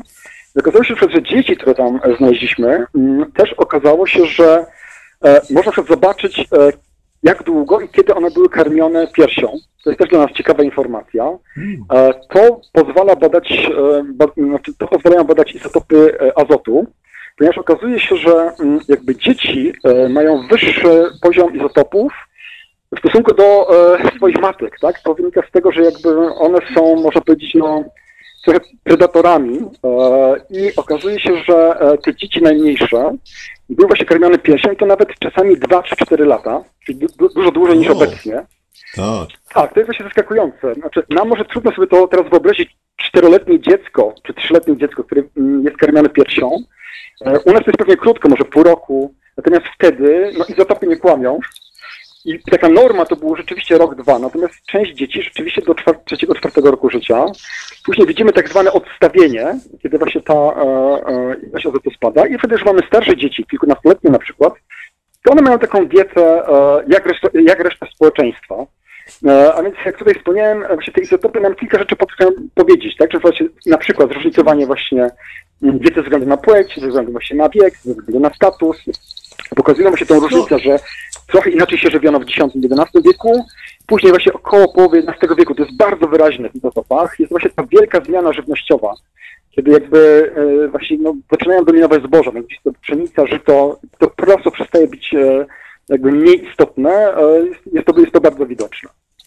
Ale y, panie doktorze, tutaj nawet nasi słuchacze, którzy cały czas piszą, to jest dyskusja tak ożywiona, że aż trudno sobie wyobrazić, ale między innymi mówią, no tak, ale przy to wiadomo, że elity dawniej się lepiej odżywiały, dzisiaj się odżywiają, to nie jest specjalnie nic nowego. Y, To, że kobiety zwykle gorzej jadły od mężczyzn, no mężczyźni po prostu uważali, że jak oni są do walki, muszą ćwiczyć, muszą y, fektować się i tak dalej, no to muszą mieć więcej siły, energii, wobec tego też się lepiej odżywiali. No jeszcze pewnie można by zbadać izotopy strontu w zębach i tam też y, powiedzieć, y, czy to byli ludzie osiadli, czy, czy się zmieniali. E, To jest trochę inna historia. Tak? tu mówimy e, też o pochodzeniu, ale to jest jakby, się inny izotop wykorzystuje. Natomiast rzeczywiście można też zbadać izotopy w zębach, tak zwanej, zębach, tak zwanej zębinie. One z kolei nam mówią o e, diecie w dzieciństwie, ponieważ tak wspomniałem, kości raczej mówią o, tym, o tej diecie dorosłej. E, tak, to prawda, ale tak jak wspomniałem, no możemy, mm, niestety e, te badania izotopowe e, z jednej strony się pozwalają powiedzieć konkretnie o konkretnej osobie, czy o konkretnej populacji, z drugiej strony są dosyć ogólne, tak? Nie możemy, nie możemy powiedzieć, czy jedli dziczyzny więcej, czy powiedzmy świń, czy, czy krów. No tak, E, tak. Natomiast oczywiście. możemy tylko mówić tak, o proteinach, e, ale tak jak wspomniałem, nie zawsze tak to wychodzi, bo nawet ci ludzie z elit, tak, ci z grobów komorowych, okazuje się, że właśnie też dieta była zróżnicowana, nawet w tej grupie. Część miała taką dietę w zasadzie jak reszta społeczeństwa, to było dla mnie zaskakujące, a część rzeczywiście miała wyraźnie inną. Jak wspomniałem z tym podziałem kobiety-mężczyźni, to też bywa różnie, tak? Właśnie bywa różnie w różnych okresach, bywa e, różnie właśnie w różnych populacjach, nawet w wczesnym średniowieczu mamy takie stanowiska, gdzie to widać, tak jak wspomniałem, właśnie Giecz jest takim stanowiskiem, że tam zaobserwowano, że jednak dieta kobiet i mężczyzn była troszeczkę różna. To na przykład inne stanowiska, typu właśnie Kaudus czy Pień z wczesnego średniowiecza, czegoś takiego nie pokazują. Także tu też wyraźnie widać jakby to e, zróżnicowanie regionalne. Tak jak wspomniałem, fascynujące dla nas byłoby w ogóle badanie tych ludzi z elit m, tego X-XI wieku, ale właśnie no problem polega na tym, e, że prawie nikt się nie zachował, e, taki pewny, a więc nie możemy poznać na przykład właśnie kim był Tojat e, Mieszko czy, czy Bolesław Chrobry. Natomiast to może jeszcze dodam, że mm, kiedy badano te elity, to był taki projekt prowadzony przez panią Anną, Annę Drożkowską właśnie z Torunia, kiedy badano te elity, elity nowożytne, tam e, jeden z pochówków w ogóle odstawał od reszty, ponieważ miał w ogóle taką dietę e, totalnie wegetariańską. To był taki pochówek z XVII wieku. E, Ja też może zaznaczył, że mm, zdarzyło mi się przez trzy ostatnie lata prowadzić badania na Ukrainie, e, na takim stanowisku Szestowica, które w wschodniej Ukrainie, które właśnie z okresu więcej od X do XI wieku. Tam przekopiliśmy kilka kurhanów mm, i zbadaliśmy też właśnie, są świeże, zu- zupełnie świeżutkie badania z kilku tygodni, też izotopy na dietę. I z kolei byłem zaskoczony, ponieważ um, mieliśmy tam dwie kategorie ludzi. Jednych z X-XI wieku, chowanych pod kurhanem, E, I drugie, takie tak zwane wtórne e, e, pochówki, Ukraińcy mają takie ładne słowo wpusknik na kogoś takiego. I one były późniejsze, mniej więcej z XII wieku. Tutaj też się było mówione, że też na szkielecie możemy zaobserwować takie okresowe niedobory pożywienia. I rzeczywiście na tych XII-wiecznych w Ukrainie to widzieliśmy. Właśnie mieli tak zwaną hipoplazję skrzydliwa. Są takie ślady na zębach, które pokazują właśnie okresowe głody, okresowe problemy z pożywieniem. Ogólnie byli mali, słabi i też e, te badania izotoków to potwierdziły. Rzeczywiście dieta była słaba, duża, właśnie dużo oparta na roślinach. I co ciekawe jeszcze powiem, ponieważ kiedy badamy tą dietę, e, to dla porównania właśnie bierzemy różne zwierzęta. I chodzi o to, żeby było ich wiele. To bierzemy i ryby, i właśnie te zwierzęta roślinożerne, i dzikie, i udomowione, e, i, i, i psy, i inne zwierzęta, i, też, i porównujemy je. E, Na tej Ukrainie odkryliśmy też chomiki. I chomiki też zbadaliśmy. e, I co, i co mnie zaskoczyło, to że okazało się, że ci mieszkańcy Ukrainy z X-XI wieku, e, o że powiem, nie byli to wikingowie, nie byli to waregowie, tych, których odkryliśmy, e, mieli bardzo e, właśnie dietę, ubogą dietę w proteiny zwierzęce, natomiast e, była ona e, głównie oparta na roślinach e, i była zbliżona przykład ten właśnie poziom azotu, który nam mówi o tym e, poziomie troficznym, u ludzi, e, tych z XII wieku wkopanych, ale też tych pochowanych pod kurhanami, e, były na poziomie chomików. To muszę powiedzieć, to było zaskakujące, tak? E, Czyli okazuje się, że właśnie w tamtym regionie jednak e, jedzenie roślinne, zresztą do tej pory, jeżeli ktoś był na Ukrainie, ziemniaki tak zwana chryćka, e, czyli właśnie kasza e, są dominujące. Zresztą sami jako ekspedycja do, doświadczyliśmy, ponieważ właśnie też się tym, tym przybyliśmy, mięsa tam było niewiele, a musieliśmy przekopać takie dziesięciometrowe kurhany. E, może jeszcze dodam, jak tutaj omawiam mm, te, te właśnie wyniki różnych badań izotopowych, e, między innymi dla Polski, nie tylko. E, Mieliśmy jeszcze jeden ciekawy przypadek, który przebadali, przebadaliśmy, mianowicie e, z doktorem Maurycem Stanaszkiem z Muzeum Archeologicznego w Warszawie mm, przebadaliśmy też taki szkielet e, 609 z stanowiska Czersk. Jeżeli ktoś z Państwa był w Czersku, tam kiedyś było takie, jest zamek, a kiedyś było też takie duże cmentarzysko. I w pewnym momencie odkryto też taki z przełomu XI-XII wieku pochówek mężczyzny, dużego, 180 Tak zwanego Magnusa, prawda? Przepraszam, Tak, właśnie, się to zapytam. tylko że- miałam o niego, tak, że, pana miałam się o niego właśnie pytać. Dobrze.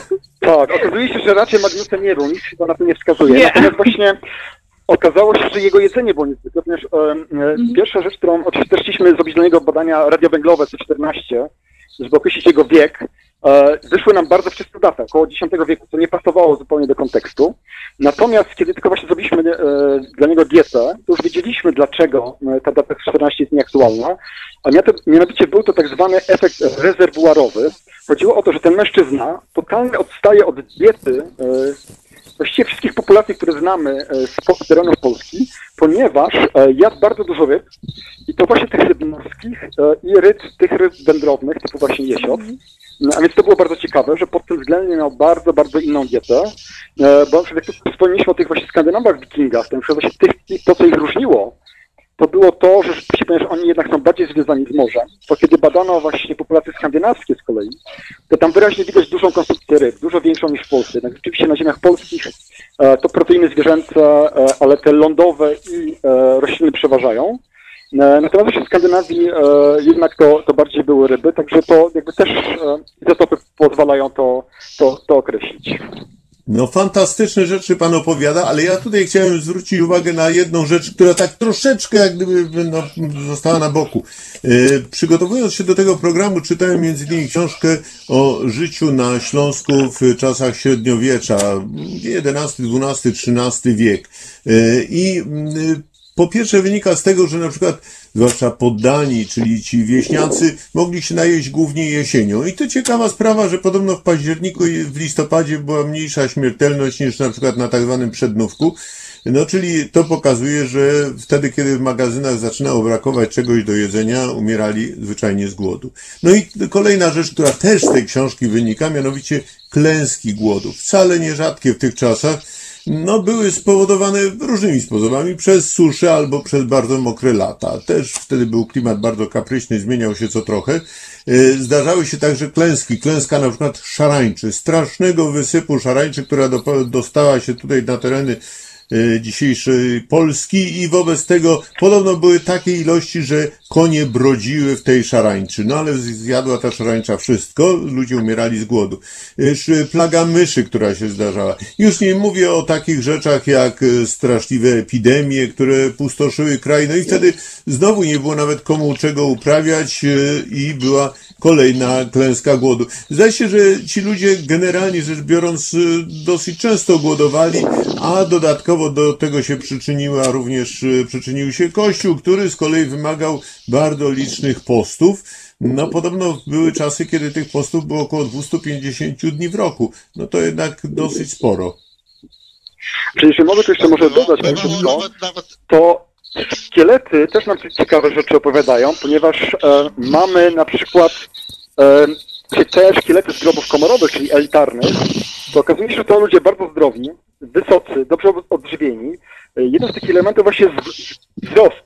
Wzrost też się pokazuje e, w tamtych czasach, czy ktoś e, jakby był dobrze odżywiony, czy nie. Okazuje się, że ci ludzie z elit mają po 170-180 cm wzrostu, e, kobiety i mężczyźni to w tamtych czasach było dosyć niezwykłe. Nie mają tych śladów właśnie tych okresowych głodów, czy tak zwanych linii Harrisa, na przykład właśnie na kościach długich, czy tej hipoplazy krzyżliwa właśnie na zębach.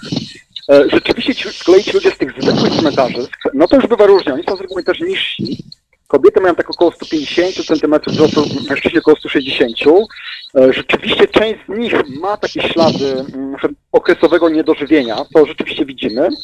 E, I tu może jeszcze dodam, bo też była mowa właśnie o tych słynnych Skandynawach, wikingach, którzy są bardzo e, w Polsce popularni. Zresztą jak właśnie studentki z nami jeździły na, do Szetowicy, ja zawsze żartowałem, że jadą sobie wykopać tam wikinga, od razu mówię, niestety nam się nie udało. E, Ale mm, ostatnio w ciepłym mm, potwierdzono, że kilka e, grobów, które odkryto w wyniku tam wcześniejszych badań, okazało się, że rzeczywiście Skandynawami prawdopodobnie pochodzącymi z Danii. E, Dla nich też robiliśmy badania e, diety. E, I co się okazało? E, Ta dieta była taka sama jak re- reszty populacji, tej takiej słowiańskiej. E, Co też by pokazywało, że jakby ci przybysze- na przykład- na przykład Skandynawowie, którzy tutaj przybywali, e, okazało się, że żywili się generalnie tym samym, e, co to było na miejscu. No właśnie, i tyle, tyle różnych ciekawych, niezwykłych rzeczy Państwo opowiadają. Ja bym jeszcze dalej posłuchał o, i o tej diecie, i o tych różnych przepisach kulinarnych, bo to jest dopiero wspaniała rzecz. Tu powiedziałem o tym głodzie, ale znacznie chętniej byśmy posłuchali na przykład o przysmakach, jakie były, jakie były serwowane na dworze właśnie Mieszka czy, y, czy Bolesława Chrobrego. To pewnie, pewnie Państwo, zarówno Pan Paweł Lis, jak i y, Pani Małgorzata mogły, mogliby nam y, powiedzieć, ale niestety z przyczyn technicznych musimy kończyć, ponieważ studio musi zostać zdezynfekowane. No, takie są czasy. Jak Państwo zauważyli, przestrzegamy jednak tej izolacji m, społecznej. Staram się być również daleko, kilka kilometrów od naszego studia. Nasi goście też są tylko telefoniczni, co rodzi pewne problemy techniczne, ale jakoś sobie dajemy radę. A dziś już dziękuję panu profesorowi Mirosławowi Makochonienko z Uniwersytetu Adama Mickiewicza w Poznaniu, panu profesorowi y, Danielowi Makowieckiemu z Uniwersytetu Mikołaja Kopernika w Toruniu, panu Dariuszowi Błaszczykowi z Instytutu Archeologii Uniwersytetu Warszawskiego, pani magister Małgorzacie Krasnej-Korycińskiej, właści- archeologowi, właścicielce firmy Archeokoncept i panu magistrowi Pawłowi Lisowi, kustoszowi w Muzeum Nadwiślańskim w Kazimierzu Dolnym. E, Dyskusja była tak ciekawa i tak atrakcyjna, że mam nadzieję, że spotkamy się jeszcze raz w jakiejś przyszłości w programie Halo Radio i opowiemy o ciekawym jedzeniu niezwykłym. Dziękuję Państwu bardzo za wspaniałą rozmowę, dziękuję naszym słuchaczom i do usłyszenia za tydzień w Halo Radio. Po co nam Halo Radio? Gdyby przez ostatnich 30 lat większość mediów nie układała się z politykami, to nie bylibyśmy potrzebni. Już dawno temu media zapomniały, że powinny być dla ludzi, a nie po to, żeby wspierać konkretnych polityków. Halo Radiu wierzymy w etos pracy dziennikarza oraz w to, że media nie mogą opowiadać się za jakąkolwiek partią ani politykiem, ani schlebiać waszym prywatnym politycznym sympatiom. Jesteśmy od tego, żeby patrzeć politykom na ręce. Każde odpowiedzialne medium powinno mówić o politykach wyłącznie wtedy, gdy sprzeniewierzają się zasadom współżycia społecznego, prawom obywatelskim czy demokracji. Jeśli polityk pracuje dobrze, To nie mówimy o nim, bo przecież robi dokładnie to, czego od niego oczekujemy, za co mu płacimy. Nie mówi się wszak o wizycie w warsztacie, gdy auto jest sprawne. Nieprawdaż? Media muszą być krytyczne wobec wszystkiego i wszystkich. Taka powinna być ich rola. Drodzy Państwo, nie oczekujcie od nas, że będziemy przychylni Waszym politycznym wyborom. Będziemy natomiast mozolnie szukać dziury w całym. Po 30 latach polityczno-medialnego bagna to właśnie chcemy robić i robimy. I dlatego prosimy Was o stałe wspieranie naszej działalności www.halo.radio ukośnik SOS. Dziękujemy i życzymy dobrego odbioru Halo Radia, pierwszego medium obywatelskiego dla myślących i krytycznych Polaków.